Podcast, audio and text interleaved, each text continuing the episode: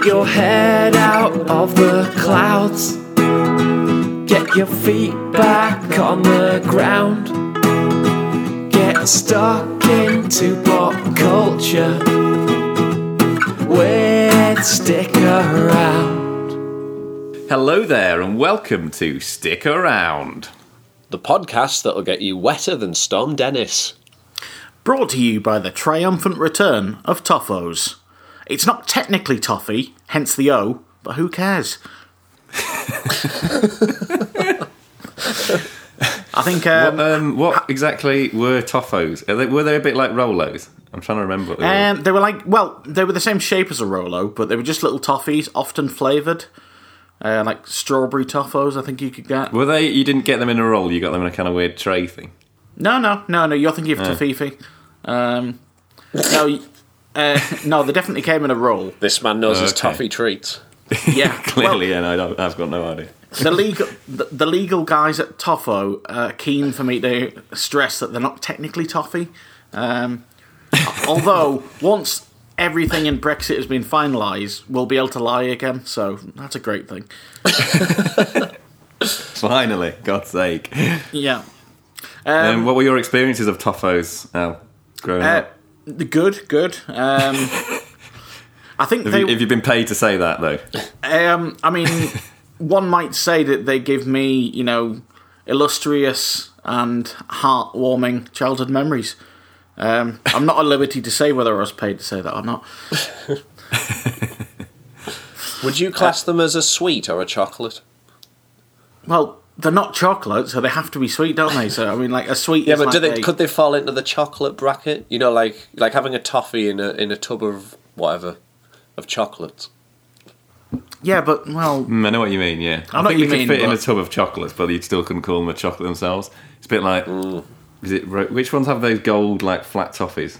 And that's uh, the worst Quality thing in the box. No, no, they're yeah. they're great. Then no, they are the toffee. worst. Yeah, they're the worst. No, no. I mean, to be fair, most of Quality Street's a bit shit, but agreed, they're the worst. Agreed. Roses all the way, obviously. I don't know. I, dis- I disagree. I disagree. I don't even know the roses. I think for me it's just celebrations or I the think, other yeah. one. Bounties aside, celebrations are great as well. Oh, yeah. Yeah. Bounties can fucking do one. Um, God, bounties are great. Uh, anyway, taste, guys. Taste the paradise. Anyway, go on, Al. Sorry. Uh, you're here for Stick Around Films, Best of oh, oh. twenty nineteen. Um, obviously coming at you in February. Bing bong bong, posted it live here on my shitty laptop mic. It was going to be coming at you in Feb, but then my hard drive broke, so I couldn't edit it, so it's really late, so it's actually coming at you in March. Bye. Bing bong bong. Um, has everyone got their top five lists ready? Not at all. I've just um, I've just plucking stuff out of the air, Al. Right, okay. Good to hear. Good to hear. I'm going to try and so, make a case for it. So, without further ado, Clive Fisher, what is your number five? Oh, Jesus. That was supposed to be your cue to, to leave me to last. All right. Um, no, I have, got, I have got a list. I haven't done massive notes, so it might be a bit... Um, but we're going to be swift. That's all right. Uh, my number five film of twenty nineteen, before I start, um, I watched... Quite a few. I think I watched thirty in the end last year, which is less than I have the previous three or four years, I reckon.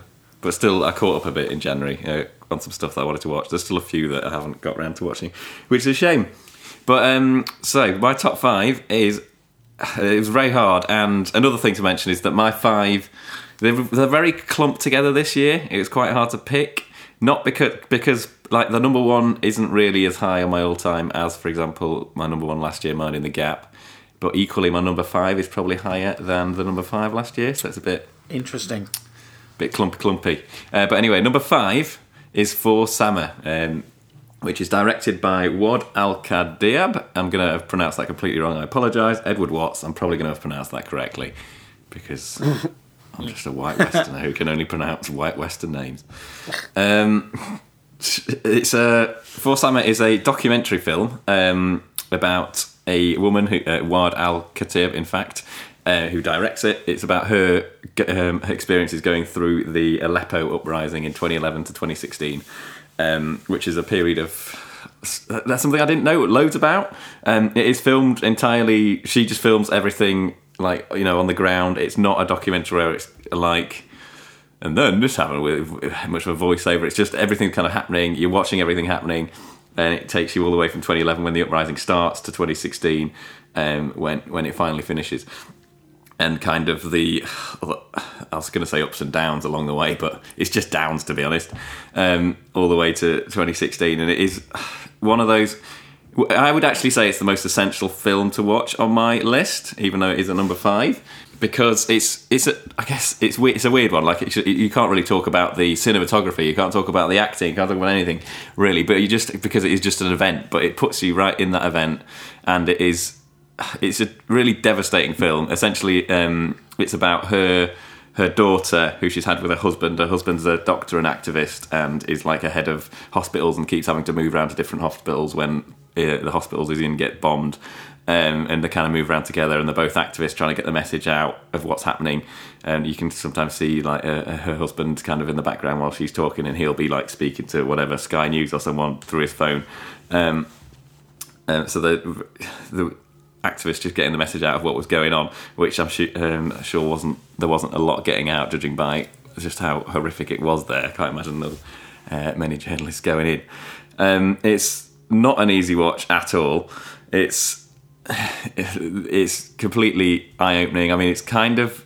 I just didn't expect it to be as bad as it was. I don't know. And also, even though you sometimes have an image of how bad you think something is, when you actually see it, you're like, Jesus Christ. Um, and, you know, this is, like I say, not an easy watch. You will see dead people being brought into hospitals. So you will see people dying in front of your eyes. You will see babies pulled out of uh, dead people's stomach. Ugh, it, it's rough. It's rough. Uh, but it's none of it is...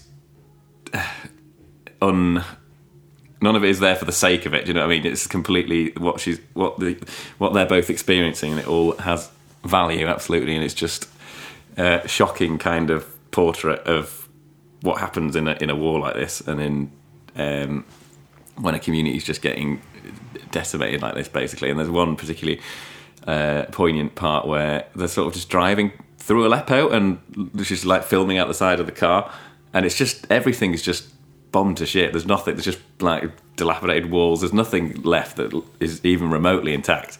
And it's just they're just driving on and on and on. And it's just like this. And it's just like, what the hell, Jesus Christ. Um, and yeah, so it's a really, really eye-opening film. I don't want to talk too much more about it. It's not. I just can't really spoil it. But it's yeah, really great. I really think everyone should watch it. Um, it's just, I guess, this far down because it's it's a weird one because it doesn't feel as much like a, a film, and I can't talk about the other things. And it's it's well edited and stuff, and uh, the the way she films stuff is makes you feel like you're in it because it's quite handy cam and that kind of style, um, which is good for this kind of film, makes it very immersive. But yeah, a really, really good film that I think everyone should see. And like I say, probably if you did only watch one film from our list, I'd suggest you probably watch this because I feel like it's would be a valuable experience for everyone to, to know what was actually happening, uh, which may be a little bit worse than what they probably had in their heads. Has anyone else seen this? Yeah, I saw it a couple of weeks ago, actually. So I saw it in twenty twenty. Obviously, it is a twenty nineteen release.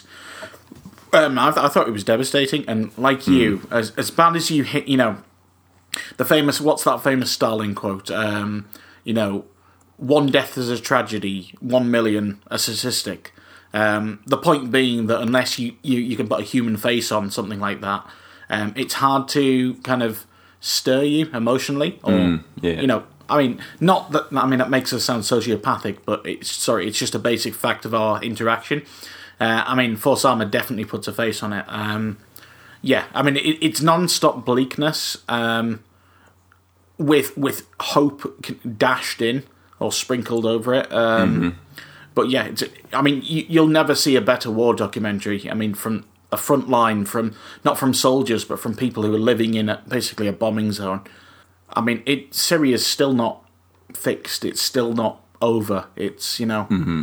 what a, uh, a per- state of perpetual war that region is. Um, yeah, es- essential viewing, although difficult. Had you seen this one, Michael? I've never heard of it. Right. So okay. It was on. It was on All Four for a bit. I don't know if it still is. I know a lot of people watched it that way. Yeah. So yeah. It's hard hitting, to say the least. Oh yeah. I mean, it's it is uh, absolutely yeah. I mean, you'll be amazed at what she caught on camera and the bravery mm. she must have, you know, had to keep filming while some of these things were happening. Um, yeah, yeah, just with the just with the sort of intent of getting stuff out there so people could see it. So yeah, it is pretty inspiring, and yeah, very impressive film. Okay, that's Clive's number five. Um, Michael, what have you got at number five?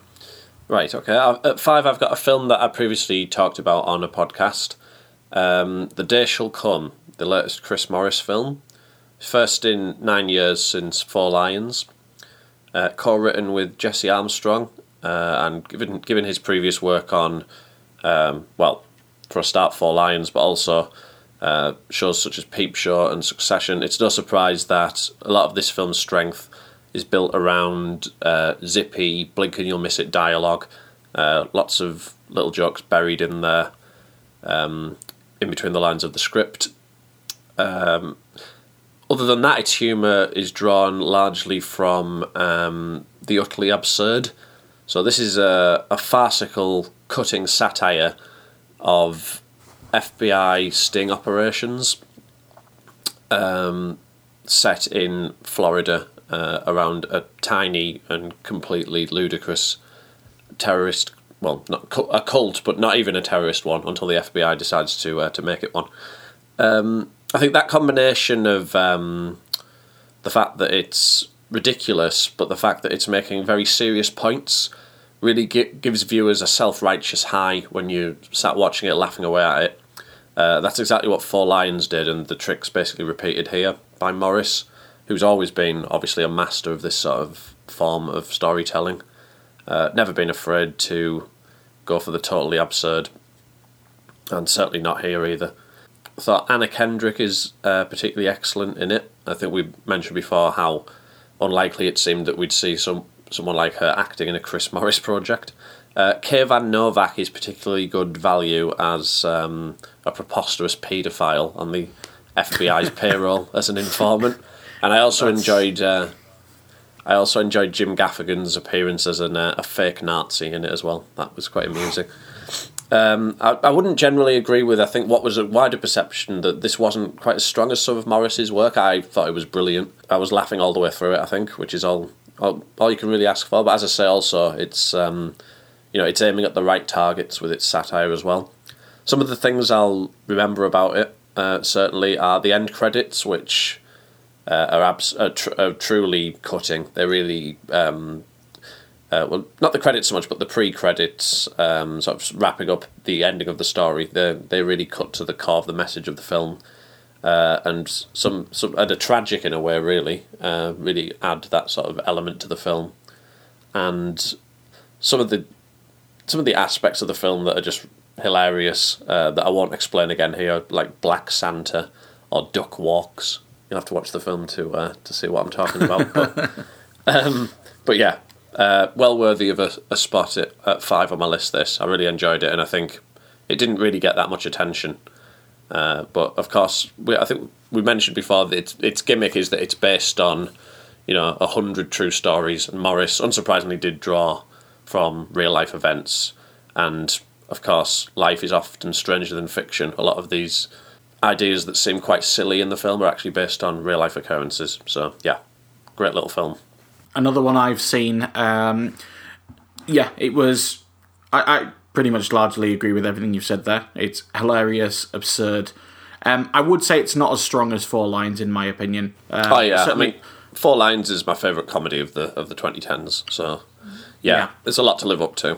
Uh, but it's yeah. it's very similar stylistically, even though it's shot in a more.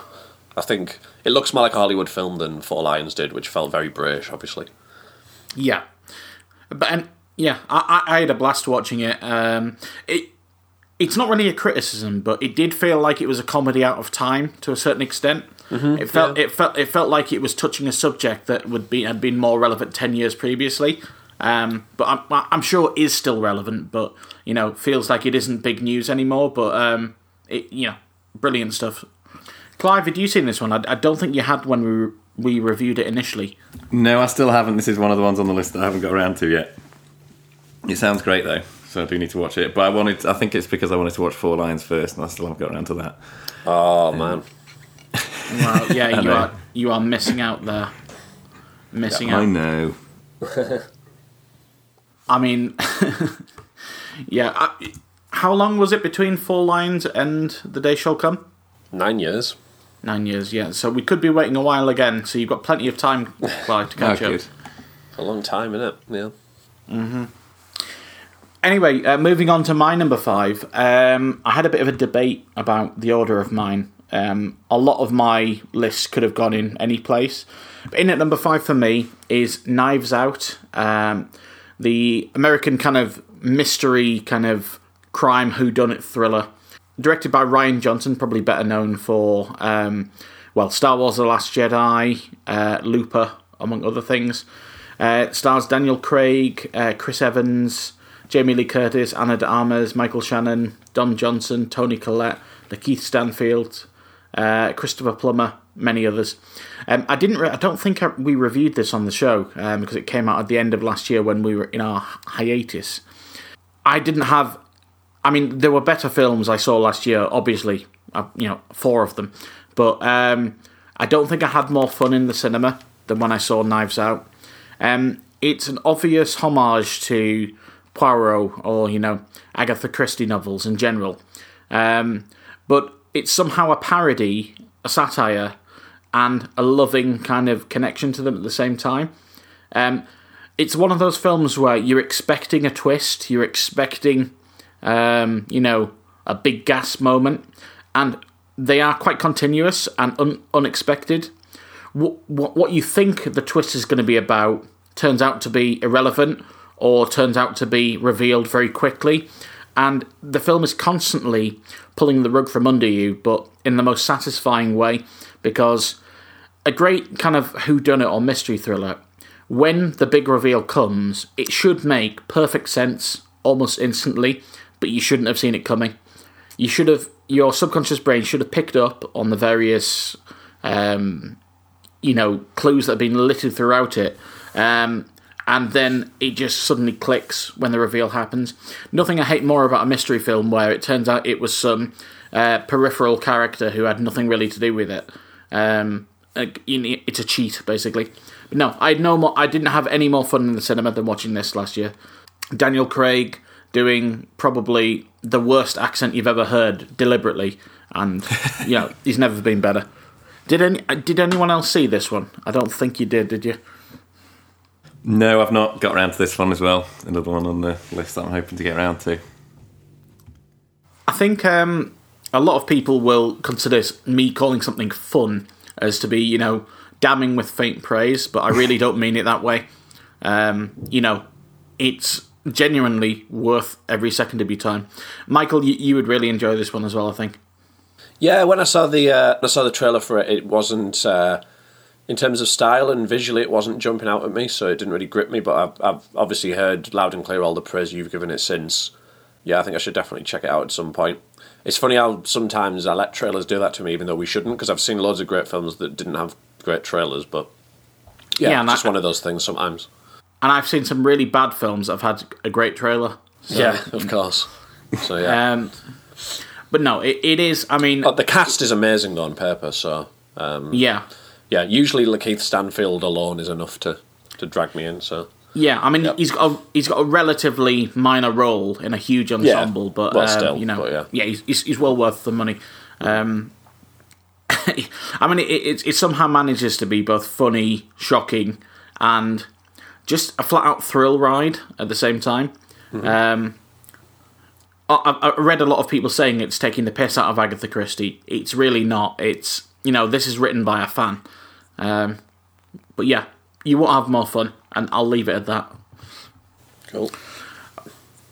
So, we're on to number four. Boop. Clive Fisher, what have you got? Uh, my number four is, uh, perhaps predictably, that this would end up in the top five, um, and I hope this came out last year. I'm having slight panic attack that it didn't. Uh, a rolling, a Rolling Thunder Review, a Bob Dylan story by Martin Scorsese. I'm pretty sure it did. Yeah, it did. It was yeah, it did, released yeah. last year. Yeah. Excellent. Um, obviously, it's Bob Dylan, so it's probably going to make my top five. I am very biased. Um, it's the Rolling Thunder Review is it's directed by Martin Scorsese, like I said, it, who also directed. Um, Don't look. Oh God, I always forget the bloody name. No Direction Home, I think, was the documentary, um, which is about four hours long, which is excellent. um, which is more about sixties Dylan. This is very much about um, seventies Dylan. It's made up of various clips of the Rolling Thunder Review tour and outtakes from uh, the film Ronaldo and Clara, which I've not seen, filmed at the same time. So it's kind of this weird mix of, whereas his first documentary, No Direction Home, is an entirely Uh, sort of factual documentary, this one's mixed. It's got this weird blend of fact and fiction. Some of the stuff you're watching is film was filmed for a film, and some of the stuff is just from a, like tour footage and stuff like that. And it is not always particularly clear uh, what is what, which is really interesting. And kind of the first time I'd ever seen something a bit like that, really. Um, and I think Dylan, because of his the, the kind of weird mystique he has, I think it works perfectly with. Um, making Dylan the subject of a documentary like this. Um, for those who don't know, the Rolling Thunder Review tour was kind of interesting because um, it was obviously Dylan was massive at the time, um, and he toured with some other pretty massive uh, musicians, and they essentially just toured around in a van and didn't really announce where they were going to be playing until very uh, only really locally, um, like by handing out flower flyers and stuff, as far as I know. Um, so people would get to go see them in these pretty intimate venues, uh, despite the fact that they were pretty massive. Um, which is really interesting, and obviously the tour didn't. I think in the trailer it makes it clear that the tour didn't make any profit, mm. but Dylan's keen to point out that that wasn't the point of it. Um, and yeah, so it's a really interesting tour just on its own. And if you're a fan of, um, I mean, seventies Dylan in particular, particularly the album Desire, you're probably going to have a good time because it features a lot of those songs played live. Um, And the, just the the live show is very interesting. It's very circusy. It's very. It's got this strange feel to it. Unlike, um, I think it was based on like a. a is it, are they called rolling circuses? Uh, yeah, that sounds right. A roaming circus or something like that. Yeah, yeah. That kind of vibe. Um, it's very very interesting. Um, you, like I say, you're never quite sure what, what actually happened and what didn't. Um, it gives, provides just this weird portrait of Dylan, which, if anything, just makes. Adds more mystery to him than was already there, uh, which is great because I feel like that's just, just the kind of person he is. Um, and he's just... The, the other thing that's really interesting is how different he is, and obviously some of this is uh, fictional, to, if you've watched No Direction Home, uh, just how different Dylan is to... It's almost two different people, and I guess the film I'm Not There kind of gets at that, that Dylan has very sort of specific phases where he does kind of just change who he is. Um, and and this, I'd say this is certainly one of those. Um, and it's just really interesting seeing all these big names, you know, Joni Mitchell, uh, Patti Smith, all this kind of stuff. And they just pick people up as they go, drop them back off. And so, some people join the tour for a little bit and some, and then go back off again. And, you know, Dylan's the kind of uh, the, the one who's always there. Um, but there's always a, a cast of interesting people there with him. And, yeah, it's a really well shot the way... I don't know, because I think because some of it's... The outtakes for Ronaldo and Clara, it has that kind of film vibe to it, but um, all the other stuff seems to be, I don't know, it's just shot in a very energetic way, um, which I think brings the whole thing alive. And last thing, that's just like I've mentioned already, the great song performances. Mister There's a sort of husky version of Mister Tambourine Man on the opening that opens the documentary, and he's got this white face paint on as he did for most of the tour, um, and he's just, it's just a really mesmerising performance, and it's again, testament to the fact that Dylan does not go out and play the songs, much to a lot of people's hate, as he wrote them. Um, and he, he just completely... He made everything sound a bit like how it's, stuff sounds on Desire, even the songs that were not from Desire. So there's excellent performances of things like uh, uh, The Lonesome Death of Hattie Carroll, um, songs like that, and... Yeah, as well as great performances of the songs from Desire, which are all great. One More Cup of Coffee, that kind of stuff. Um, so yeah, really, really recommend it. You'll get some great Dylan performances. You'll see some uh, weird backstage stuff, and it's just a weird, really memorable, well put together experience, I thought, particularly if you're a Dylan nerd. I think you'll still get plenty out of it if you're not, but probably not quite as much. Um, it, I could sit and watch Dylan documentaries twenty-four hours a day, probably. But um, yeah, it's it's really, really well done, and I'm glad Martin Scorsese did another one. I'd really be I'd be really interested for Martin Scorsese to do one about eighties Dylan, uh, because I feel like it's an era that a where he went uh, it, it, he wasn't as good, to put it bluntly, but there's still a lot of interesting stuff that he did in the eighties, and yeah, I'd be I'd be really interested to see a documentary about what kind of what was going on there. But anyway, yeah, great film. Check it out. Yeah, I mean, Scorsese is kind of king of the rock documentary. Um, wouldn't surprise me if he revisited Dylan in the eighties, if assuming that there is the audience. But I understand this did pretty well for Netflix. Did you watch this, Michael? No, I haven't seen it. I certainly should see it. How I've not seen No Direction Home yet, I do not know. Probably because of the running length, I would imagine. Yeah. But that shouldn't really be an issue with uh, with Dylan. I should have, should have seen it by now. But yeah, I'd like to watch both um, as soon as that opportunity arises. Cool. We move on to Michael Johnson with his number four. Thank you. Uh, right, so this is uh, obviously under our rules. This is a film that came out in two thousand nineteen in the U K. It's one that I would have had in my list last year, and did in fact, but I had to make last minute changes when I realised it came out on New Year's Day last year. So um, uh, he, he says, not unbitterly. Oh, not a, not not at all. Um, yeah, well, I should have known the rules. Uh, this year I did. So at four, I've got The Favourite, uh, breakthrough movie by uh, the Greek filmmaker Georgios Lanthimos, who um, basically, with his last two films as well, is a fixture in my year-end list every time he releases something now. Um, this film's no exception to that. It was obviously an Oscar nomination magnet, this film, and Olivia Colman swept the board at the Oscars, BAFTAs and Golden Globes for uh, for Best Actress for a performance as uh, Queen Anne in this film, and I would say certainly deservedly. Uh, Rachel Weisz and Emma Stone are both excellent, as well as uh, two characters engaged in a deadly game attempting to jostle for position as the court favourite to the Queen in the film. Uh, and Nicholas Hoult, I also thought, is uh, is really good in this film as well. Uh, all very strongly written characters. It's not your average period piece, as anyone familiar with Lanthimos' output will be able to guess. It's very much in his trademark oddball style. It's twisty, the plotting's very unpredictable, it's a bit of a rollercoaster in that sense, and I really enjoyed watching it for that reason. Uh, it leaves quite a bitter taste, which I think is, again, um, a, a definite calling card of Lanthimos' material, uh, especially the final scene in this film, which is very woozy uh, and really left a, left a mark on me.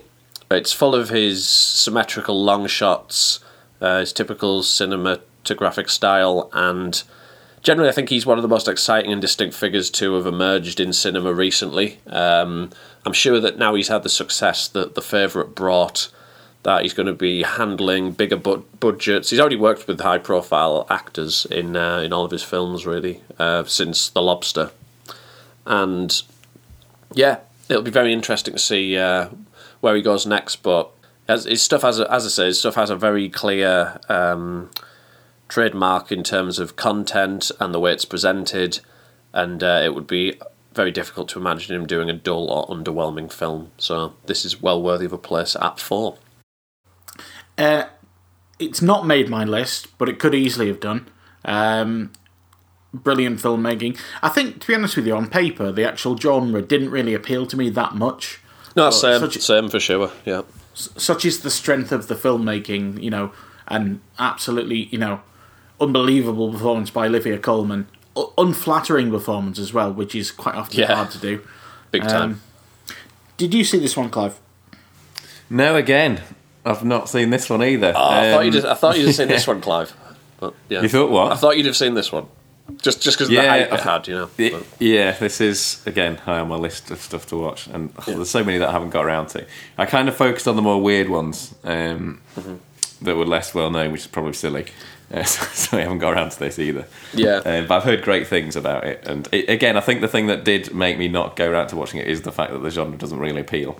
Oh yeah, I still need to get around and, yeah. Yeah. and do that. Don't let it make you hesitate at all, because that was exactly yeah. the same for me. I remember seeing the trailer and thinking, "Well, this looks intriguing," but then when I found out who it was by, that was it. Obviously, mm. um, that was all I needed. So cool. Uh, we'll move on to my number four. Uh, my number four, again, like I said earlier, I could have had any of these in pretty much any order. I'm fairly confident that this... Well, no, I'm I'm very confident that this will turn up later in Michael's list. Um, it's Midsommar, the folk horror film directed by Ari Aster, uh, his second film after Hereditary, uh, starring Florence Pugh, uh, who had an incredible breakout year, uh, Jack Rayner, Uh, William Jackson Harper, Will Poulter, among others. Um, anyone who doesn't know what this is about, it's set in a pagan cult festival in Sweden, uh, where, having experienced some fairly traumatic events, let's say, without spoiling the rest of the film, um, our protagonist has an awakening of sorts in a really bizarre um, surreal um, horror, which at times isn't a horror. I've heard it described as a breakup movie, and I heartily agree. Um, I don't think I've been as unsettled while also chuckling at the same time. Um, like all great pornography, you know. Um, not that I'm, not that I would call this pornography, but um, this is it, it. It's part slasher, part uh, surreal, surrealist, um, part part rom-com almost in, in, in some bizarre fashion. A worthy second horror film by Ari Aster. Certainly the most unsettled I've been at the cinema. If Knives Out was the most fun I had at the cinema in twenty nineteen, Midsommar was the point which I was squirming in my seat the most. Michael, I don't know if you really want to say much now, but... Well, it probably makes more sense for me to talk about it now, doesn't it? Go for it. Um, yeah, so this is number two on my list. Um, I've... Uh, well, yeah, I mean, I've, there was, I took a lot from this film, obviously, and I talked about it on the podcast previously, um, but I'll go over some of the things I wanted to mention again. Obviously, Aster, uh, just from Hereditary and now this film, has become adept at presenting his films as puzzle boxes. He scatters clues throughout them, uh, which make them a very enthralling experience and basically made for group viewing. They're very much films that you, I think you go to the cinema with people to watch and then you discuss afterwards, and a lot of the mystery remains unsolved. That's what I've experienced. Uh, you're absolutely right that it, well, it's a hugely unsettling film more than it is a scary one, but you will be laughing during it, uh, or you should, you certainly should be. Laughing in spite of yourself at times. Sometimes, yeah. Some yeah. of it is just laugh out loud funny. Some of it is extremely strange, such as that sex scene. Um, yeah, that, that sex scene, yeah. yeah, um, yeah, that's not a scene you'll forget when you've seen it. Uh, for me, the film touches on a lot of issues, but uh, very subtly, such as gender, um, sexual behaviour, racism and xenophobia in particular, uh, as this group of American outsiders enters this Swedish uh, traditional festival. I'm going to make a shameless plug here. I've wrote about this film and my number three film, uh, which I'll reveal later, much more extensively on my blog, Roads to the North. So I'm just going to drop that in. But in that, I've uh, I, so- I mentioned this, what I've called this concept of a sort of synthetic authenticity, where writers, uh, creators, are able to confect what feels like a seemingly natural aura from disparate parts, and I think that's done absolutely superbly by Aster here. He takes folklore and history, um, sort of, sort of cult practices uh, from Scandinavian history, uh, weaves them effortlessly into the fabric of his story here, and I think, you know, that the same sort of concept comes up in the number three and number one films that I'm going to talk about in different ways as well. But for me, there's nothing more difficult and therefore, when it's achieved, more impressive than when uh, writers and directors manage to bring these things together and make films feel... Uh, they, they, they bring together elements that make sense and have a certain logic into their story, even though they don't necessarily fit together in an obvious level. And I think that's, that's what uh, Aster's done superbly here. The film is packed with absolutely radiant imagery and colours. It's a treat to to watch in terms of the visual style. It's amazing. And another thing that's amazing is um, the work of the British producer, the Haxan Cloak, who scores the film. Inc- incredible the effort that's been put into doing that, that people probably won't realise.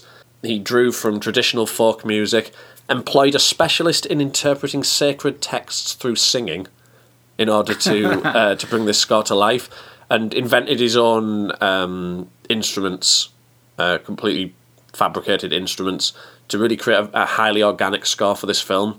And the music for me is very much equal to the acting, shooting, and writing of the film. You know, they're all there's no hierarchy there. They're all completely integral to the the end package, which is extremely strong.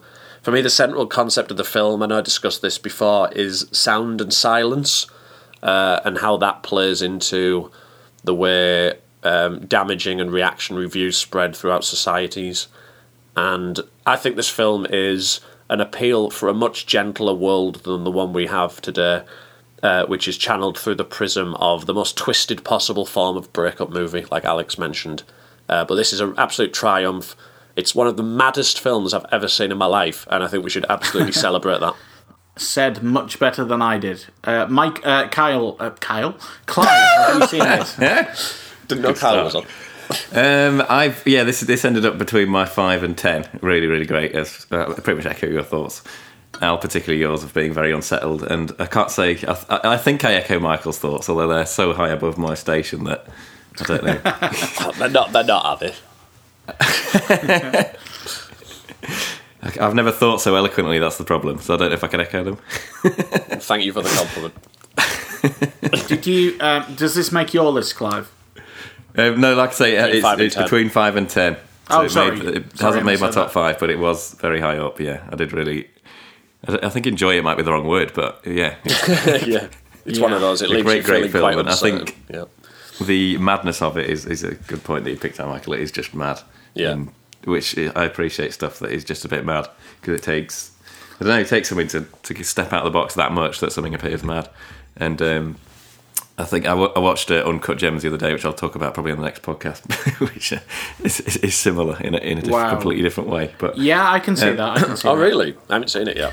I mean, it, it's not. It doesn't. It's not a horror film by any stretch. No, it's but, not. But it's just yeah. mad in a different yeah. way. Uh, it's just intense. Right. Yeah. No, cool. But yeah, this is that. definitely a great film.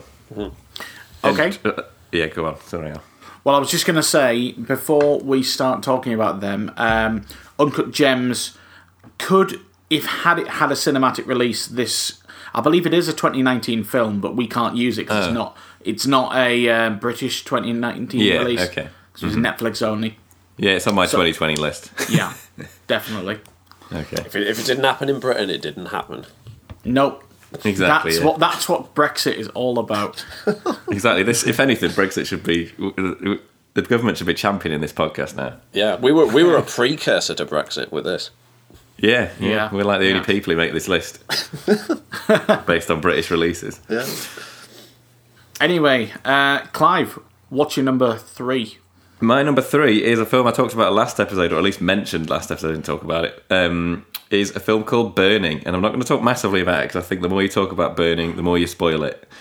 Burning is a, I'll just read the Wikipedia shizzle, twenty eighteen South Korean psychological mystery drama, a lot of, lot of words there, co-written, co-produced and directed by Lee Chang-dong, based on the short story Barn Burning from The Elephant Vanishes uh, by author Haruki Murakami. Uh, it stars Yoo Ahn-in, Steven Yeun, who you might know from The Walking Dead, and Jeon Jong-seo. Again, apologies if I've pronounced any of those wrong. Burning is a, a film that centres really on three characters. We've got... Um, Uh, I haven't looked up their names because I'm an idiot. So we've got the uh, a main woman who kind of goes on a trip. She tells her friend um, to look after the cat uh, in her flat. And the, she kind of goes on this trip for three weeks. I think it's to Africa. Uh, comes back with a bloke called Ben, who is Steven Yeun uh, of The Walking Dead fame. Things just get weird because Steven Yeun's just this character of who seems to have loads of money, but no one's quite sure why he's got all this money. Um, he just he seems to have some sort of weird things that he does, and he's just a bit of a mysterious character. And I think a lot of the film anchors on his the mystery that his an intrigue that his character creates. Um, it's a brilliant film. It's I, I mentioned it last week when we talked about Parasite uh, because it's another Korean film. Some great Korean films coming out, judging by these two. Um, again, it's a kind of a... I think I took it as a bit of a critique. There's certainly a little bit of the class system in there, for definite. But again, I think also the... And I don't know much about this, the sort of... how women are perceived in Korean society, I think is also a strong message from some of the reviews that I read. Although that isn't one that I got while I was watching it, purely because I don't really know that. Um, not really knowing all that much about Korean culture. But I just enjoyed it on the surface, to be honest, uh, as a... really, really well put together film that even when it finished, I still had endless questions, um, and not in a bad way. I quite like it when you, when they do that, and when I had to ponder, like, oh, so this happened, but the, does that mean that actually happened? And then I don't know. It totally doesn't really give anything away, um, and you kind of made to make your own mind up at the end. And I thought it was fantastic, and Steven Yeun in particular was just really, really good. Um, yeah, so another great Korean film, Burning, is my number three. I'd highly recommend. Everyone check it out. It is, again, a bit weird, a bit unsettling. Not not in the same way as Midsommar at all.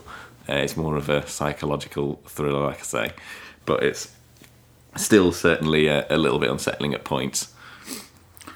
I have it saved, uh, so I've got it recorded or downloaded, whatever you'd call it. Um, yeah, I'm really looking forward to it. I had no idea it was a Murakami adaptation, actually. That makes it even more intriguing to me. Um, he's not one of my favourite authors, because I haven't read enough by him, but he's he's definitely an extremely interesting one. Um, the only thing I'll say is a lot of what's come out of Parasite doing so well is people going, if you haven't seen um, any other Korean films, check this one out. Somebody made a great point on Twitter where they said, you know, it's a bit like saying, you know, if you liked um, Midsommar, an American film, check out Avengers Endgame. Um, like, there are different genres within Korean cinema itself. It's- But it won't be, though, will it? Because the people who are who are doing this are likely to be connoisseurs, so uh, to an extent. So it's I don't, I don't think that's... I know what you mean, but I don't think that's... I think it's a good thing. Definitely is. Well, I mean... It, the, the... This definitely has a similar... It's got a similar feel, and it might be... You might be right, like... It, obviously, as someone who... I think these are probably the only two Korean films I've watched. It has a similar... To me, a similar kind of theme and feeling to it throughout. Um... But that could be just because they're the only two Korean films I've watched, and if I watched loads of Korean films, I'd be like, well, actually, this is way over this side of the spectrum when it comes to Korean film. And this is, like you say, because obviously we know what American films are like, we are more open to... We know exactly what each of the... We, we know the differences more, basically. Whereas maybe if someone who'd never ever seen an American film watched two that we thought were two re- really different, they might think, actually, these are pretty similar, because... That's a good, you know that's I mean? a good point, yeah. I, I certainly do, yeah. Fair, fair point. Right, Michael, we already know what your number two is, but what's yep. your number three? Yeah, my number three is um, the latest film, highly acclaimed, from one of my favourite filmmakers, Quentin Tarantino, Once Upon a Time in Hollywood, uh, a film I didn't get the chance to speak about on the podcast, but again, I've had very extensive thoughts about. Uh, I'm not really going to talk much about the acting, more about the content of the film, so... Uh, Brad Pitt, Leonardo DiCaprio and Margot Robbie are all very good in this. Uh, Pitt obviously just won his first uh, Oscar, which at first you think, oh, that's surprising that he's never won an Oscar before. But then you think about it, I've never thought he was an incredible actor, but he's always been a one I've respected and liked, you know. But I think mm-hmm. um, uh, he's very good in this film, so yeah. Um, this whole thing is shot in very sunny Technicolor. Uh, it's another film that's uh, gorgeous to, to look at. Uh, it follows interweaving storylines in uh, Hollywood in nineteen sixty-nine, a year that is very much a cultural cliff edge in our uh, Western cultural memory.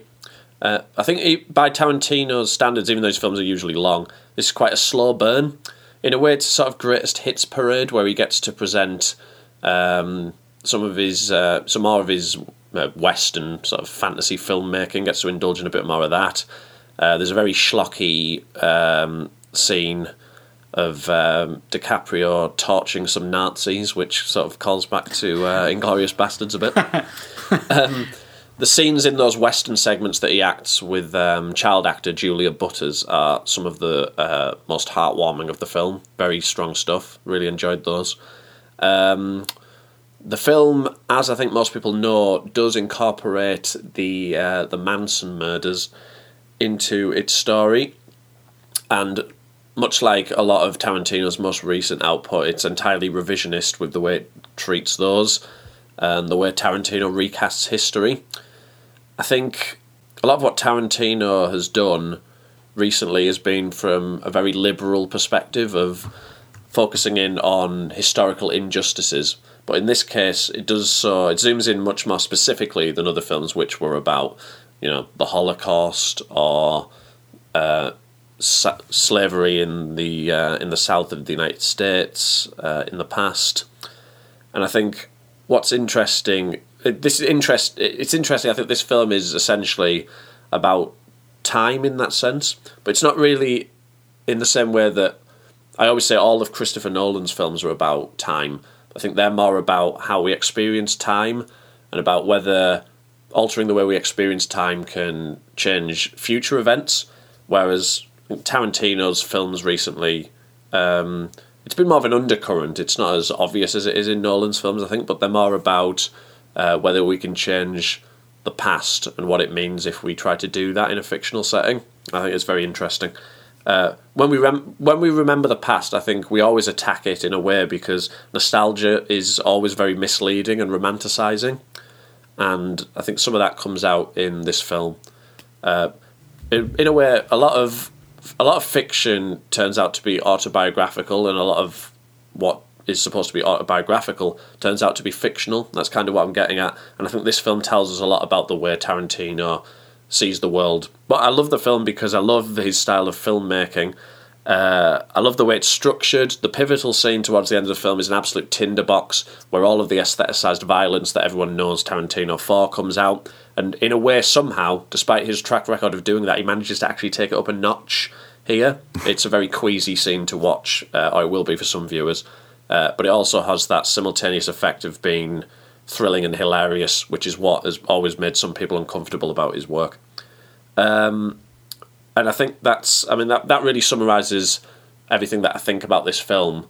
Uh, I think if Tarantino does make his last film next, which is what he's previously said, he said he would bow out after ten films, and this was the ninth, then obviously cinema is going to be a much less interesting uh, place when he's gone, despite all of the great directors that we continue to see emerging. Um, you know, for me, he's had one of the strongest outputs of the last thirty years, right up there with probably Paul Thomas Anderson. So this was another uh, big hit for me from Tarantino, and uh, be very interesting to see what he does next, if he is going to bill it as his final film, really. I'm, as much as I enjoyed uh, Django Unchained, and to an extent, um, I enjoyed, oh shit, why have I got my mind gone to Hateful Eight? I'm glad that this wasn't another Western, even though obviously it has elements of Western as part, integrated as part of the story. Um, like you said, I think we'll we'll miss him when he's gone. Uh, there seems to be a bit of be a bit of you know a, a tide turning against him with some kind of popular culture, but I've I've never understood it. I really enjoyed this, um, and it was very very close to making my top five. I would call it number six, but didn't quite make it. I think it's his strongest work, um, probably since Inglourious Basterds. I'd have it as my number four for him. Oh really? Yeah. Mm-hmm. Okay. Yeah, I don't think it's quite as good as Django Unchained or Inglourious Basterds, but it's, you know, it's not too far off for me. And I think I know what you mean, because there has been this sense where people seem to strongly dislike Tarantino, but I think that's been going on for a lot of years. I don't think it's anything that new. And also, it doesn't seem to chime with the public, because they'd go and see his films en masse still. And this was his second highest gross, behind Django Unchained, which surprised me actually. But I think it still shows how popular um his work is and how intriguing people find it. Yeah. Clive, any thoughts? Um, again, this is another one I've not seen. So. Oh, okay. It's too, it was too popular, Al. Couldn't be honest. Yeah. um, no, yeah. I missed a lot of um, cinema releases last year. I didn't go to the cinema all that much, so I've caught up a lot in January on the stuff, but I've tended to catch up on the stuff that I usually catch up on January, in January, which is the more indie, weird stuff that I couldn't see at the cinema or missed. Uh, it turns out I missed a lot of the big ones at the cinema as well, so I've just, I think that's kind of a bit of a gap this year, to be honest, as you've, as we've noticed. Um, so no, I haven't seen this. I do want to, though. It's it's on the list, as are many, many, many other films. It sounds great. And I do like Tarantino. I've never, I don't think I've ever loved any of his films. Oh no, uh, Pulp Fiction. I love Pulp Fiction. What, uh, Reservoir Dogs? I've, I need to see it. Oh right, okay. I it's... think I've I think I've seen it, but it was bloody ages ago. And I can't remember it, and I think that was before I appreciated anything. anything, anything, right. Anything in the world.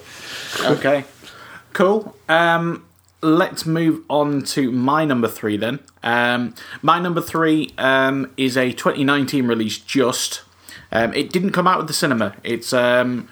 I think, is it the only film on this list that's going to be... Yeah, I think it's the only film on this list that is was a streaming-only release. It's Marriage Story, um, the latest film by Noah Baumbach, um, who people will know from s- several films, but I particularly know from While We're Young. Um, this stars Scarlett Johansson and Adam Driver, Laura Dern, who recently just won an Oscar uh, for Best Supporting Actress, Uh, Ray Liotta, Alan Alda, various other people. Um, this one stuck up on me, actually. Um, although the, the cast and obviously the director was appealing, it wasn't one where I was massively excited to see. Um, it tells the story of... I mean, it's called Marriage Story, but you, you may as well call it Divorce Story. Um, it tells the story of a couple who are from the performing arts field, so you have Adam Driver's character, who is a virtuo, virtuoso theatre director, who's been given the um, the MacArthur Genius Grant. And you have Scarlett Johansson, who's one of his actors in his um, in his theatre group. But she gave up a career as a you know film and T V actress to do this with him. And it's the story of them splitting apart between New York and L A. And basically, what starts out as, starts out as a fairly amicable split just turns a bit nasty and um, a bit difficult. And, you know, their battle really to do the best thing for their son. Um, th- th- this one is all too relatable, unfortunately. Um, and it will be to a lot of people in terms of how intimate and, um, you know... downright horrible we can be to each other, particularly to the people we've had an, an intense connection with, um, but also how forgiving we can be. Um, there's a part in the end of the film, which I won't spoil, but um, had me as close to tears as I get when I'm watching a film, which is, I'm not an easy crier, more of a wet eyes kind of person, but um, it had it, it had it had my girlfriend Nicola crying. Um, it, it, it's a beautiful film, and I think Adam Driver was pretty much robbed of, um, not that I care too much about the Oscars, but was pretty much robbed of the Best Actor performance. As good as I think Joaquin Phoenix is in Joker, and as much as I don't begrudge him any of his success, I think it's an easier part to play. Um, you know, it's a more showy performance, whereas Adam Driver in this is very much understated, very much realistic. Um, yeah, I absolutely love this. It hit me by surprise quite a lot, and um, you know, Netflix, I think this is the year where they absolutely smashed it out of the park with their own original films. You know, they're here to stay. Um, did anyone else see that? I, I don't think Michael did, but did you, Clive? Uh, you've just thrown a massive spanner in the works, Al, because, yeah, I watched this, and for some reason I was thinking, oh, this is a twenty twenty film. Um, I'm a fucking idiot, because, yeah, this would absolutely be probably this high up on my list. If not, it would be contending for number one, to be honest, so... I'm going to continue with my list as it was, with the caveat that this probably will be in there. Um, and because I, I just hadn't realised it was twenty nineteen, because I'm an idiot. Um, it's, yeah, a wonderful, wonderful film. And particularly, it's a bit of a, for me, it's probably a bit of a personal thing, because I have, I've not been through three divorces. I'm not yet to be married. However, my mum and dad divorced, my mum and stepdad then divorced, and my stepmom and dad also divorced. Um, so this kind of theme, and, you know, kids were involved in all those, uh, is one that's been quite, uh, you know, happened happened a lot in my life. And it, it actually made me, it, you know, I was, I was a bit of a bawling mess at, at this film. And again, I can be a film crier, but it's not that often. And it tends to be music that, it tends to have to be music that gets it out. I don't think at this particular scene there was music. It just kind of hit me that hard. Is it um, right at the end of the film? Uh, no, I don't think it was. I think it was somewhere okay. more in the middle, and I think it was more relevant to my own experiences. Uh, but it's just, it made me think of the whole like thing of, you know, splitting up and having to deal with the fact that the kids are more with one person than the other from a completely different angle, to which I hadn't really um, hadn't really looked at it like that before, and actually changed. I still need to speak to uh, my dad about this, but I, yeah, it, it just made me appreciate things a little bit. That, you know, how difficult things would have been, uh, which I hadn't really thought of them from that view, just because as a kid you're a bit, I don't know, you're just kind of selfish and think of things from your own view, and uh, and I think this film really, really portrays how difficult that is for both parties involved, and I hadn't really taken enough of that into account, I don't think. Yeah, so a really, really good film, and just about something that is so prevalent, obviously, but actually there's not that many films about, and in a way it's it's just done so so well, and there's definitely some elements of it which are not all that realistic, I don't think, but some which are a bit uh, kind of over dramatic, maybe. But it's um, it is, I think, overall a really realistic portrait of this, and you feel like the two characters make sense, and you don't think they both have their own flaws, and you don't come out thinking, "Oh, this one's it's all this one's fault." Um, it's just, yeah, a really, really, really touching film.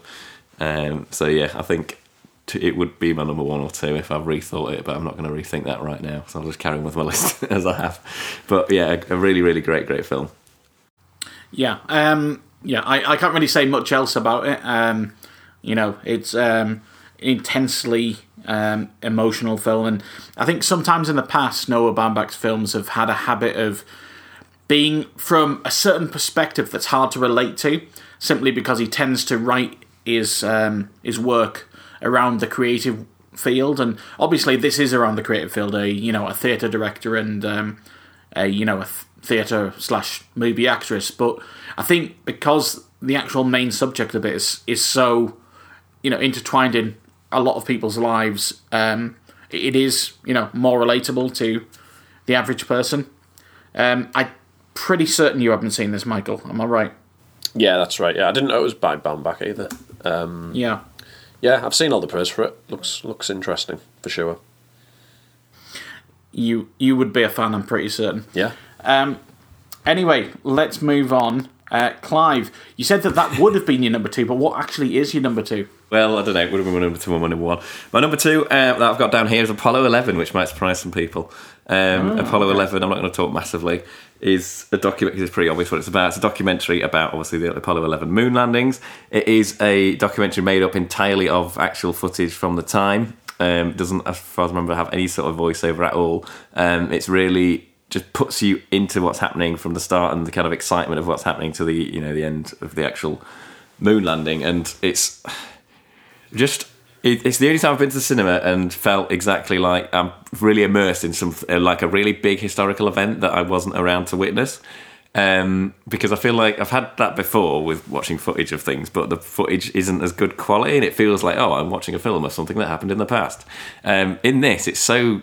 I don't know quite how there is this high quality footage from uh, from the sixties, but um, I don't really know much about film, so I assume they probably re whatevered it, uh, remastered it a little bit, and it, it looks H D. It looks like you're there with with the astronauts, um, and it's really, really the fact it doesn't have the voiceover and it's just this event happening in a way made me feel a bit like what it must have felt like for people actually watching the event um, for the first time at the time, which I obviously couldn't couldn't do because I wasn't. Didn't exist, um, and for that I think it was just really, really great. And it's, yeah, like I say, a kind of really unique documentary in how it how it presents that. And yeah, a, a real real surprise. I went in thinking, yeah, I'm gonna like this, uh, but came out absolutely loving it. And yeah, like I say, it's my number two with a caveat of I'm not sure where Marriage Story goes. So film of, of, of twenty nineteen. So this would be your number one documentary of the year then? Um. Yeah, absolutely. Okay, interesting. I wasn't expecting that. I mean, it is one that I was quite keen to watch, but it wasn't maybe as high up. I think the fact that you've put it so high for the year is a persuasive factor. Um, yeah, this the only thing is I would also say is a, a little bit like with nineteen seventeen we were talking about last time, this is very, I feel like it is a cinema documentary. Right. So it'll be a bit of a shame not to... You've, it's, it's the immersion of it that really took me in. Um, and I think a bit of that will be lost if you're watching it on telly or a smaller screen. I'm pretty certain you haven't seen this, have you, Michael? No, I didn't know about this one. Yeah, it's a it's a twist, twist on it's the list. Big twist, big tw- twist on the list. Um, okay, uh, well, for may- maybe a twist, Michael, what's your number one? Well, are we? Are we? Should we do? Should we leave my number one till? Do you want to do your number two, Al, and then we'll? Oh, yeah. Good point. Yeah. Good point. So good Michael's point. Number two was obviously Midsummer. Oh, so sorry. Yeah, you've thrown me out. We actually, we actually haven't had that much crossover. That was the only one, I think, or at least at this point. Well, ma- okay. marriage, yeah. marriage story as well, really. Well, it would have been had Clive had it on his list. Yeah, yeah, well, yeah but I think that that's going to count for something when we when we try to rank them. Yeah, I think. Yeah. Okay. Well, my number two is a film that I'm. Fairly certain Clive's seen, but Michael hasn't.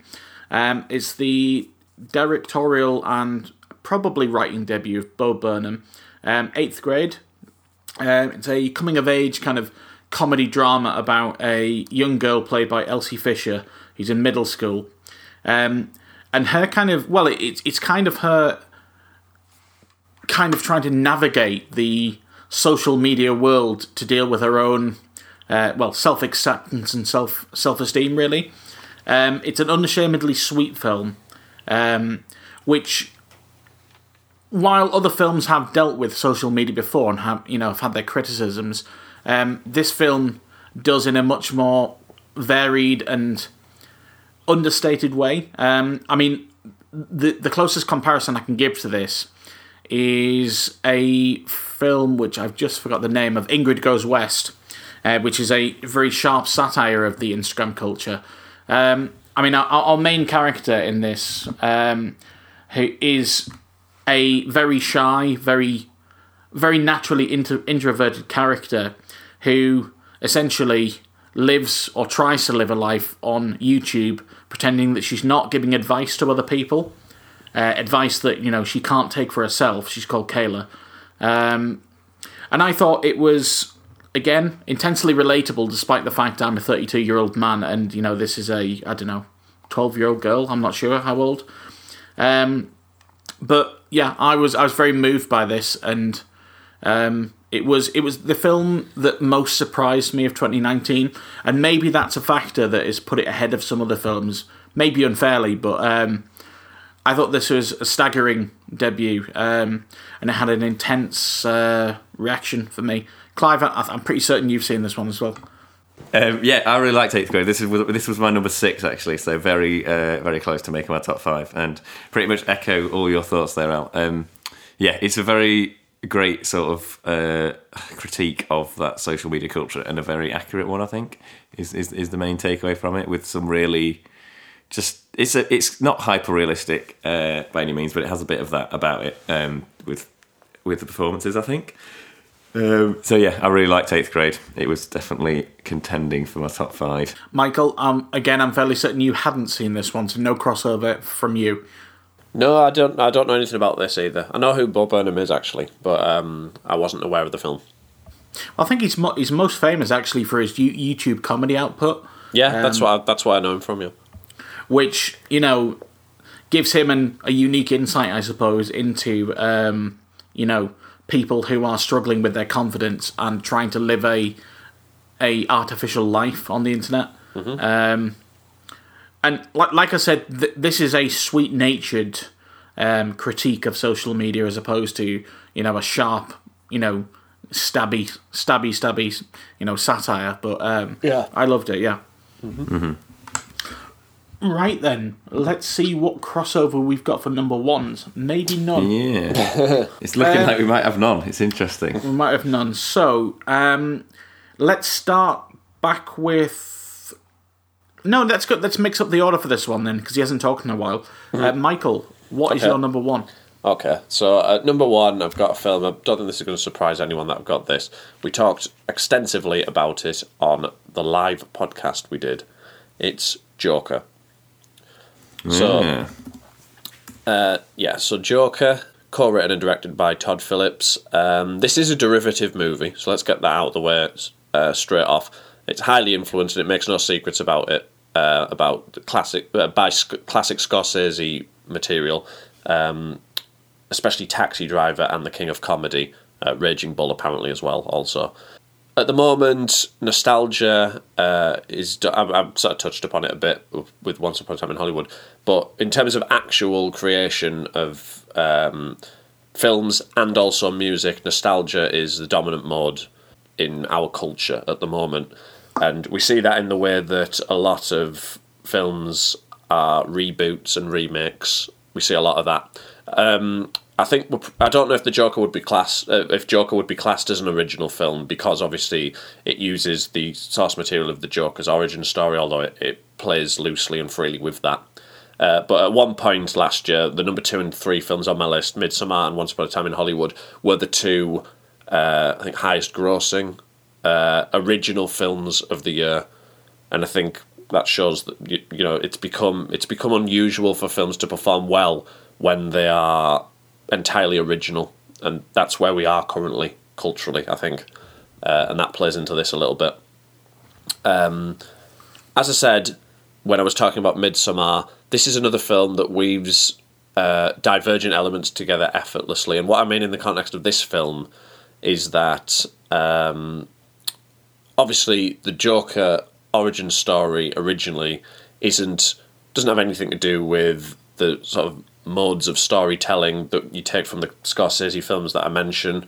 It doesn't. It wasn't written in a modern context as a commentary on society today, but it feels like it always has been all of those things when you watch it, and that's what's really impressive about it, I think, and the way it's presented. Uh, it's the same way, I didn't really touch upon this, but in Once Upon a Time in Hollywood, Tarantino uses nineteen sixty-nine uh, and specifically the Manson murders as a way of talking about loss, and he does it by mirroring it to the character of Rick Dalton's sense of loss as his career starts to unspool.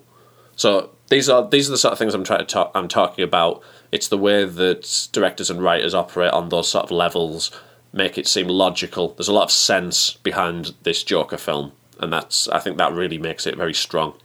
Uh, Joaquin Phoenix is basically my favourite actor out there. He's totally incredible in this film. The, what he pours into this performance is, you know, just, it's just miraculous acting, really. Um, the film's gritty, it's dark, there's barely a laugh in it, which I think is quite unusual for me to love a film this much when that's the case, because I think comedy is always an essential part of films, regardless of what they are. Uh, but in this case, there's barely any of that, and it didn't it didn't really set me back. It still gripped me to the same extent. Uh, one of the things we talked so extensively about on the podcast before was how sharply divisive this film was in reaction and commentary on it. Um, at heart, it's a film about mental health, and specifically the effects on mental health of austerity measures. It's about the plight of lonely people, especially men, and the way they turn to violence. Now, a lot of the reaction to the film was critical, and it was critical of, it was specifically critical of people in that position, which really shocked and in some ways sickened me.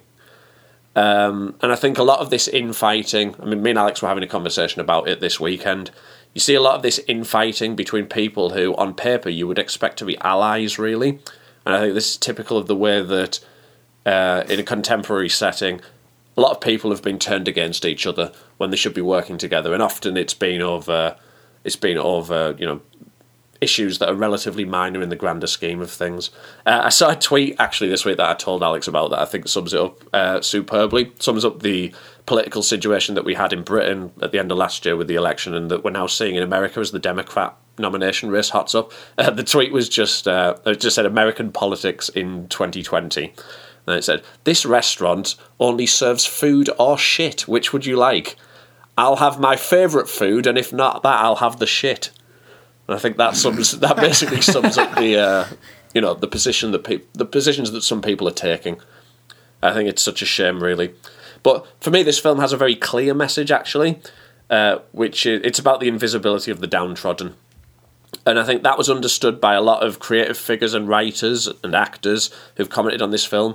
Uh, it, they seem to be much more praiseworthy of the film than critics or audiences were, and also a lot of mental health figures have come out and said how much they admire this film, how accurate they think it is in certain pre- elements that it presents. Uh, so, in other words, experts, who I know we don't like or value anymore, uh, are big fans of the film. So, make of that what you will. And we're sat here doing this twenty-four hours. I'm not saying celebrities are not the same as downtrodden people, as I said, although they can be they can be interchangeable in some ways, and they do get treated like shit, and we're sat here twenty-four hours after one of them has killed themselves for that exact reason. So again, make of that what you will. Um, and yeah, I think people, it's if, if people don't like this film, you know, that that's that's fine.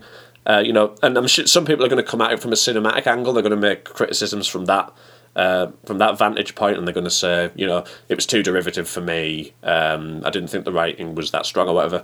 That's fine, yeah, that, that's going to happen, there's no problem with that. But I think if you dislike the content of this film and you feel that strongly about it in some of the ways that I've mentioned, then again, it's fine. But I think what you may actually dislike is our society, and for me, that this film encapsulates where we are perfectly. And that, combined with the acting and the storytelling, is why I've ranked it at number one. Yeah, I I, I nearly entirely agree with you. Um, I'm I'm surprised at the vitriol it has from some people. From from some people, I respect the opinion of as well. Um, I understand the comments about it being derivative, and if you're going to knock marks off it, fine for that. That's fine. But the level of hate it's had from some areas, Um, I just don't understand. But um, it didn't make my top five, um, so it's not my number one either, but um, certainly made my top ten. And, um, you know, a, a, and you know, a, a performance for the ages from Joaquin Phoenix, although despite the fact this has been his most rewarded critically, well, at least in terms of awards, probably not the one he should have won for, but, um, you know, it was one of my films of last year. Uh, Clive, you'd have seen this as well. I, I have, yeah. Um, I was certainly, uh, yeah. I think we talked about it in the live episode, but I don't know if I'd seen it then, actually. I'm not sure. Yeah, really enjoyed it. Yeah, I like the Joker a lot. It hasn't made my top five. It probably would have been between five and ten, somewhere. Same for me, the, same for me. Somewhere nearer the ten end, probably. But, um, yeah, I really enjoyed the Joker. And the, the only reason I probably ended up a bit lower is just I... Ugh. I know it is... It, and what I liked about it, it was very refreshing of the superhero thing. But I, I think I have so much superhero fatigue that if there's any even remote superhero-ness, I'm a little bit... I, I struggle to to even to, to love it, um, which is a shame, because I think if I'd watched the film outside of that vacuum, I probably would have enjoyed it a little bit more. Um, and, and like I say, I think it is way different to pretty much any other of the superhero films that I've seen. Um, yeah, so really, really enjoyed the Joker, and I pretty much echo uh, Michael's statements about how it's a really good reflection of of where we are at the minute. I think that's true. And I think a lot of people, I don't know, it's just, it, it is kind of weird that people have these different differing opinions about this. I suppose it's not, but I don't know. I've not been on Twitter for the last three or four months. So I don't really know what the stuff's been going on with it, just because I'm tired of people just flinging shit at each other, which seems to be what the world's devolved into. Uh, that your opinion is either completely wrong or right, and that's it. There isn't some sort of fucking grey line. Everything's grey lines, man. But yeah. there's, none in, there's none anymore. It's just, you're a twat and I'm right. Yeah. Uh, and I'm not going to listen to you because I've lab- I've given you some sort of label, and I don't like that label, and I've put you in that box, and I'm going to fucking listen to you now because I put you in this box for this label. Um, and that seems to be what we've, what we've evolved into, and it's just a bit sad. Um, yeah, there seems to be a battle on things like Twitter, particularly. I mean, we could we could go on all, all day about criticising ha- the right on you know Twitter, who you know spread disinformation um, hmm. and hatred, but o- often it's people who I have the exact or near exact same political opinions who are nearly as bad, uh, in that kind of a battle for moral purity. Um, you know, past. You know, past mistakes, and I'm not talking about sexual assault or anything like that, of course. Um, you know, and is not tolerated. You know, w- you know, one and you're done, basically. Mm-hmm. Um, yeah. You know, you're either pure or you're not. Yeah, and yeah, the fact that people change doesn't seem to be a thing that people value or yeah, realise. That, that, yeah, very good point. Yeah, and that's such a big thing. Like, I mean, I, I think I've done some of that stuff on Twitter that I'm not proud of. Like, I think I've changed now and I don't do it anymore. But um. That doesn't mean that just because I've done that, everyone should now be like, oh, well, he's a dick because he did this four years ago. Yeah. Uh, it, obviously, like as Al rightly points out, it, it's uh, it depends what that thing was four years ago. But generally speaking, it's things that, you know, everyone, mistakes that everyone makes as a as a part of growing up and turning into the person that they want to be. Um, and I think if you're criticising people for making mistakes, then, I don't know, you, you become a, getting a bit bloody preachy here, but I think you become a good person by making mistakes and realising what the mistakes are, um, and, and learning from those mistakes. You shouldn't be criticised for making, yeah, sure, criticise people at the time or whatever, but don't say, ju- don't judge someone from what they did five years ago, judge them from what they are now. And I think a lot of the time where these like Twitter flinging shit arguments, if they actually just sat down and talked, it probably wouldn't be a flinging shit argument. It would be much more of a, Uh, personal talk about, oh, well, I think this, and yeah, maybe we're not quite as far apart on the thing as we actually thought. Um, and I think it's just a, a result of the kind of impersonality of doing something online, um, and not having that face-to-face chat opportunity. Yeah. Um, mm-hmm. But cool.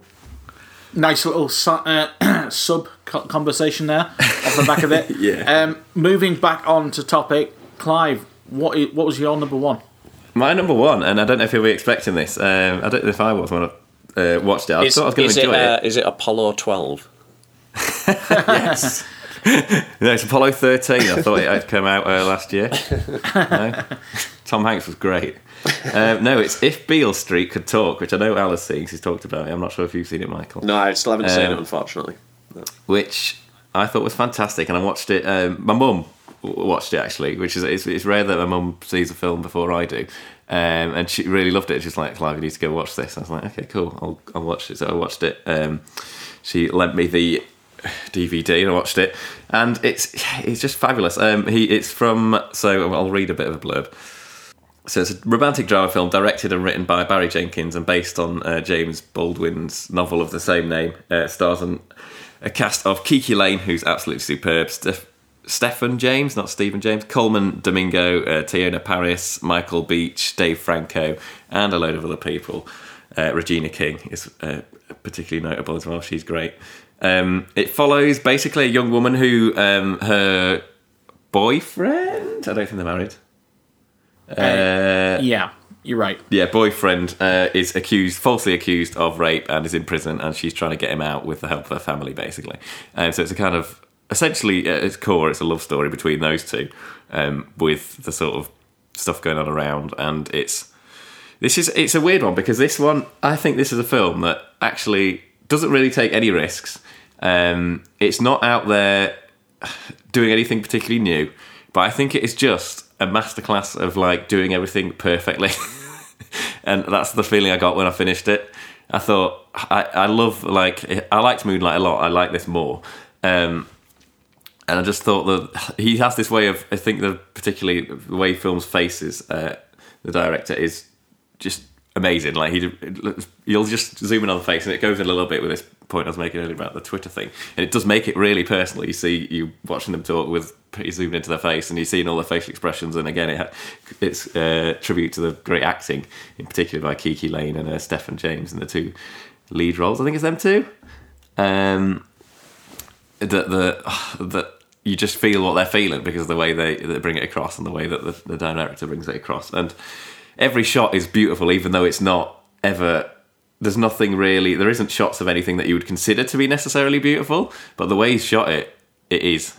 I don't know how to describe that. Just when they're just when they're sat in the flat, and it's not like even a particularly amazing-looking flat or anything, but the way he's shot it is beautiful and poetic, and it's just got this weird sheen to it, which... I don't know. It is just, in a way, just like a really perfectly executed film, and I think I just really appreciated that. Um, and obviously, it's got a really good, you know, the message of it about, you know, the ridiculous racism within the legal system in America is is also really poignant and obviously still the case. And it's just really fucking sad.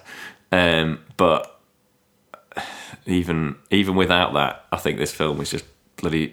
It's just it's just a perfect piece of filmmaking that probably anyone who wants to w- make films should watch, I think. Not that I make films or know all that much about filmmaking, but I just got that vibe of like everything, every single thing had been thought about. There wasn't a second wasted. It was just absolutely brilliant. And I think it's rare that I like uh, romance films this much, but this I thought this was really, really good. And I think the central relationship is so believable how it's brought across. Um, yeah, a really, really excellent film. With just, I could, I don't really want to pick out performances because I think everyone in the film is brilliant. Um, yeah, really, really good. I know you watched this, Al. Yeah, well, um, spoilers. It's it's my number one as well. Um, oh, yeah, I didn't expect um, that. I, I think I think that the two words I would pick out that y- that you picked say there was beauty and poetry. I mean, I don't think I've ever seen a film that is so ma- majestically um, intimate and sparse at the same time. Um, to, to, for that sentence to make any sense to you, you'll need to have seen it, but uh, hopefully you'll get what I mean. Um, it, I, I, I don't, this film feels like it was, it's a period film to an extent, and when I mean period film, I mean let's say it could have been filmed in the seventies, albeit with better technology. Mm. Um, there is, I, I mean, you, you would you would struggle not to call this almost voyeuristic at times, but because of the the pure beauty at the, at the heart of the narrative, um, it never feels that way. You are very much with the, these two characters in particular at their, you know, best moments, at their worst moments, and um, I think if you're looking for a film which really sums up the African American experience, not that I've had that at all, obviously, and not that I've really got an idea, but from what I've read about it at least, and certainly how it felt to me instinctively, this feels like this is the one. Um, the the racism in the film is, is not so much the, you know, the white hooded Ku Klux Klan style. It's more systemic, um, and despite the fact that the film is about, you know, an incident of, you know, police brutality. Uh, an incident of, you know, institutionalized racism, at its heart, it's still a romantic, um, romantic drama, and it never loses sight of that. And um, you know, you'll never have the taste of sick in your mouth watching this. You know, I don't care what your um, what your tolerance is like for rom-coms or romantic films. Um, th- this one just feels right, and um, I think, yeah, beauty is the word. Like I've I've never seen anything quite like it in, in that respect, and um, it stuck with me. I saw this right at the start of the year, um, so this is one of those ones that I think will have been a twenty eighteen release in America. twenty nineteen over here. Um, all year, it was the only film I gave ten out of ten to. Um, I, I can barely pick a fault with it. Yeah, echo that. It's yeah, it's just great. Such a good film. Everyone to see it. And like, I, I thought I was going to enjoy it. I thought I was going to really like it. In fact, I didn't think I'd love it this much. Um, yeah, it's superb. I can't pick a fault with it. I think that's pretty much sums it up. Um, Michael, I know you haven't seen this yet, but are, are we edging you closer towards it? Oh, of course, yeah. Yeah, I definitely need to see it. Uh, just circumstance, really, that I haven't. Um, I didn't go to the cinema that much, and obviously last year, and obviously it has to be convenient to go anywhere, and then um, haven't had a properly functioning D V D player, so I haven't been buying many new films. That's really why I haven't seen some of these films, so uh, given how much I loved Moonlight, this should be a logical one, so... Yeah, um, I, I'm like Clive. Um, I, I preferred this to Moonlight, and I love Moonlight. Um, you know, I yeah. thought Moonlight was another ten out of ten, but um, this was my comfortably my you know number one of last year. And um, the next, I'm not sure if it's the next thing he's doing, but uh, Barry Jenkins, I know, is being charged with the T V adaptation of The Underground Railroad, uh, really? which is wow. one of my very favourite books of the last ten years, and yeah, wow, that that could be something special. I think he's got another film coming out before that soon. He might well do. I know this. It's it's it's going to be an Amazon Prime series, from what I understand, yeah. um, and I, I cannot wait for that. Um, I think. Well, I think I, to give the game away a bit, with two number ones, surely that's got to be the overall number one. I think. Oh, of course, we got the consensus we thought was elusive. Yeah. Yeah. Now we yeah. need to decide the crossover. I mean, Midsommar is... I think Midsommar's probably going to be number two, and then at the minute I've penned in, penciled in Marriage Story maybe for number three. Mm-hmm. Makes sense. I think it has to, with it making my list so high, and the the you know the fact that it would have made your list had you thought it was last year. And I realised. I don't know. Uh, Joker has to go in there because it's Michael's number one. Agreed. And it was close to making my top five. And yeah. reasonably close to yours as well, if it made you top ten. Mm-hmm. I think the one that's difficult is number five. Yeah, any thoughts? Toss, toss up though, isn't it? Maybe. I, think, I mean, eighth grade, maybe, because you had it in your top five. I had it very close to my top five. What else have we got? Uh, um, well, once you could make the same argument about Once Upon a Time in Hollywood as well, though. Yeah. Um, you could make the same argument about... I don't know, I don't know. I feel like, Michael, you've got the least, you know, I think you, from yours, you've got two in the list, but you haven't got as much of a dog in the fight. I don't know. What do you think? What do you mean? I feel like you, you've got the soundest head for this. What's number five? All right, well, I, I think I think that... Um, I've, I've already got two in there, obviously. Um, I think that if if it's if say we were looking at it between those two, then I think it should probably be eighth grade because it was number two on your list, wasn't it? It was. So yeah, I suppose. Okay, yeah. That's fair enough. Then let's go with that. Good logic.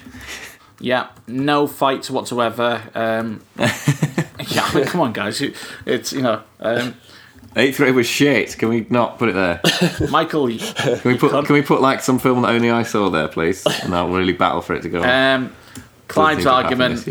Um, I'd really like it if the list went, if Beale Street could talk, eighth grade, Marriage Story, Midsommar, da da da da da.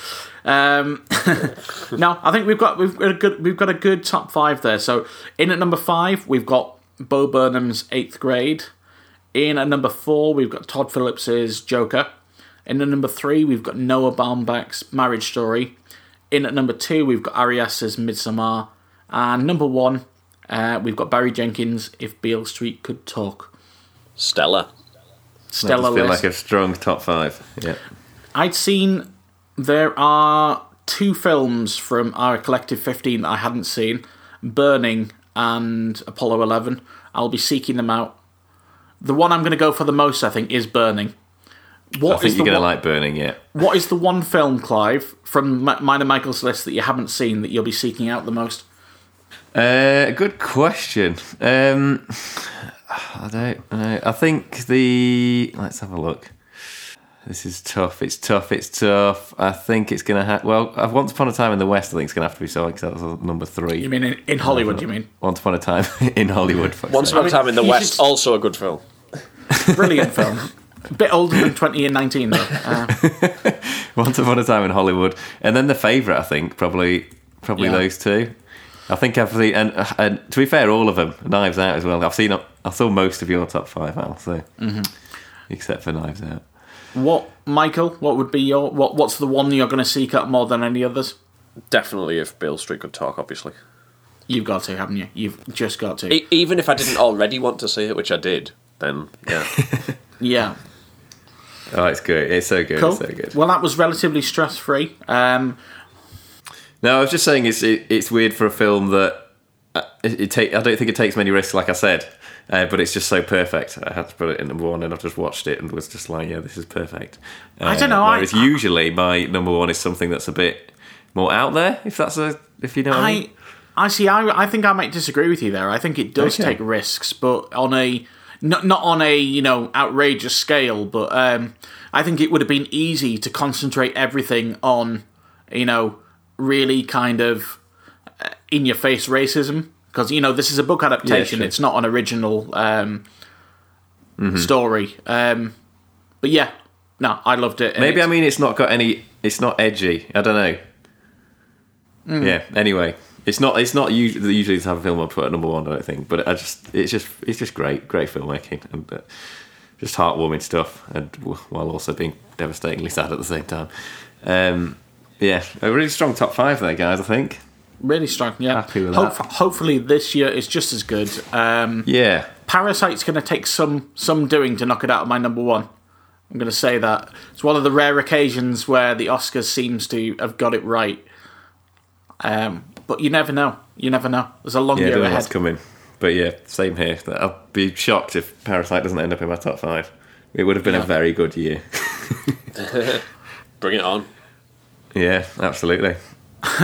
Okay, so next next we're going to be going through our top five for music. That'll be for next time, though. In the meantime, um, I still want you to do it, Clive, even if it's a list. Uh, plug time. You're talking about plug time. I'll stick around That's on like Twitter. stick around podcast dot com on the interwebs, slash stick around podcast on Facebook, all the stuff. You can um, send us an email at stick around podcast at gmail dot com or go to stick around podcast dot com and fill out the contact form and we'll, we'll answer your question. Tell us our top five's wrong. Tell us it's really right. Tell us your top five. Um, you can also... Oh, give us five-star reviews on iTunes. That's the main thing that I want people to do because, as I say every week, when someone does that, we get a nice little bump in the numbers, which is nice. Gets gets the message out a little bit. So that's the best thing you can do. If you if you only do one thing with your life today, give us yep. a five-star review. Yeah, anything else is Or one selfish. star. As we said, we want to be polarising. Yeah. Michael, I'm expecting big things from you on this music list. Uh, I'm, I'm, no pressure. I'm ready. He's ready. Got, Are you? I've got my list. I know what I want to say. Right. Anyway, uh, we'll see you next I'm time, ready. guys. It's going to be good. Absolutely. Thank you. See you later. Yep. See you later. Well, stick around. Stick, stick around. around.